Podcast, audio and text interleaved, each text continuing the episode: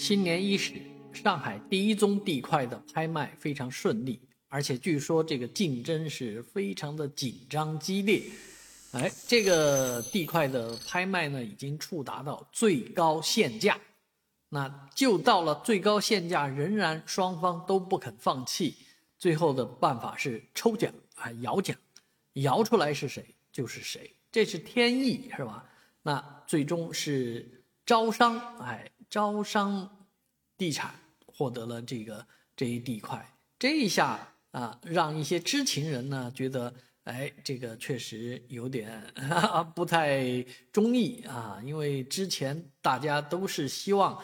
能够在这个地方建一个万象汇，也是上海的第一座万象汇。上海有这个万象城啊，但是没有万象汇啊。这样的一个综合商业地产项目呢，啊，最终是被招商蛇口获得。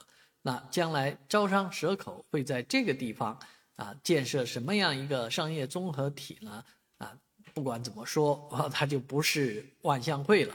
啊，其实招商蛇口在上海的松江也是深耕多年，啊，大型的这个地产项目也是很多啊。但是这样的一个未来可能影响整个四金地块啊，影响整个四金地区商业品质的一个项目啊，会是什么样子？大家还得拭目以待啊。那最近也有网友啊私信我。说这个九亭地铁站附近的那个地块啊，啊，就金地中心对面的那个地块到底怎么样了？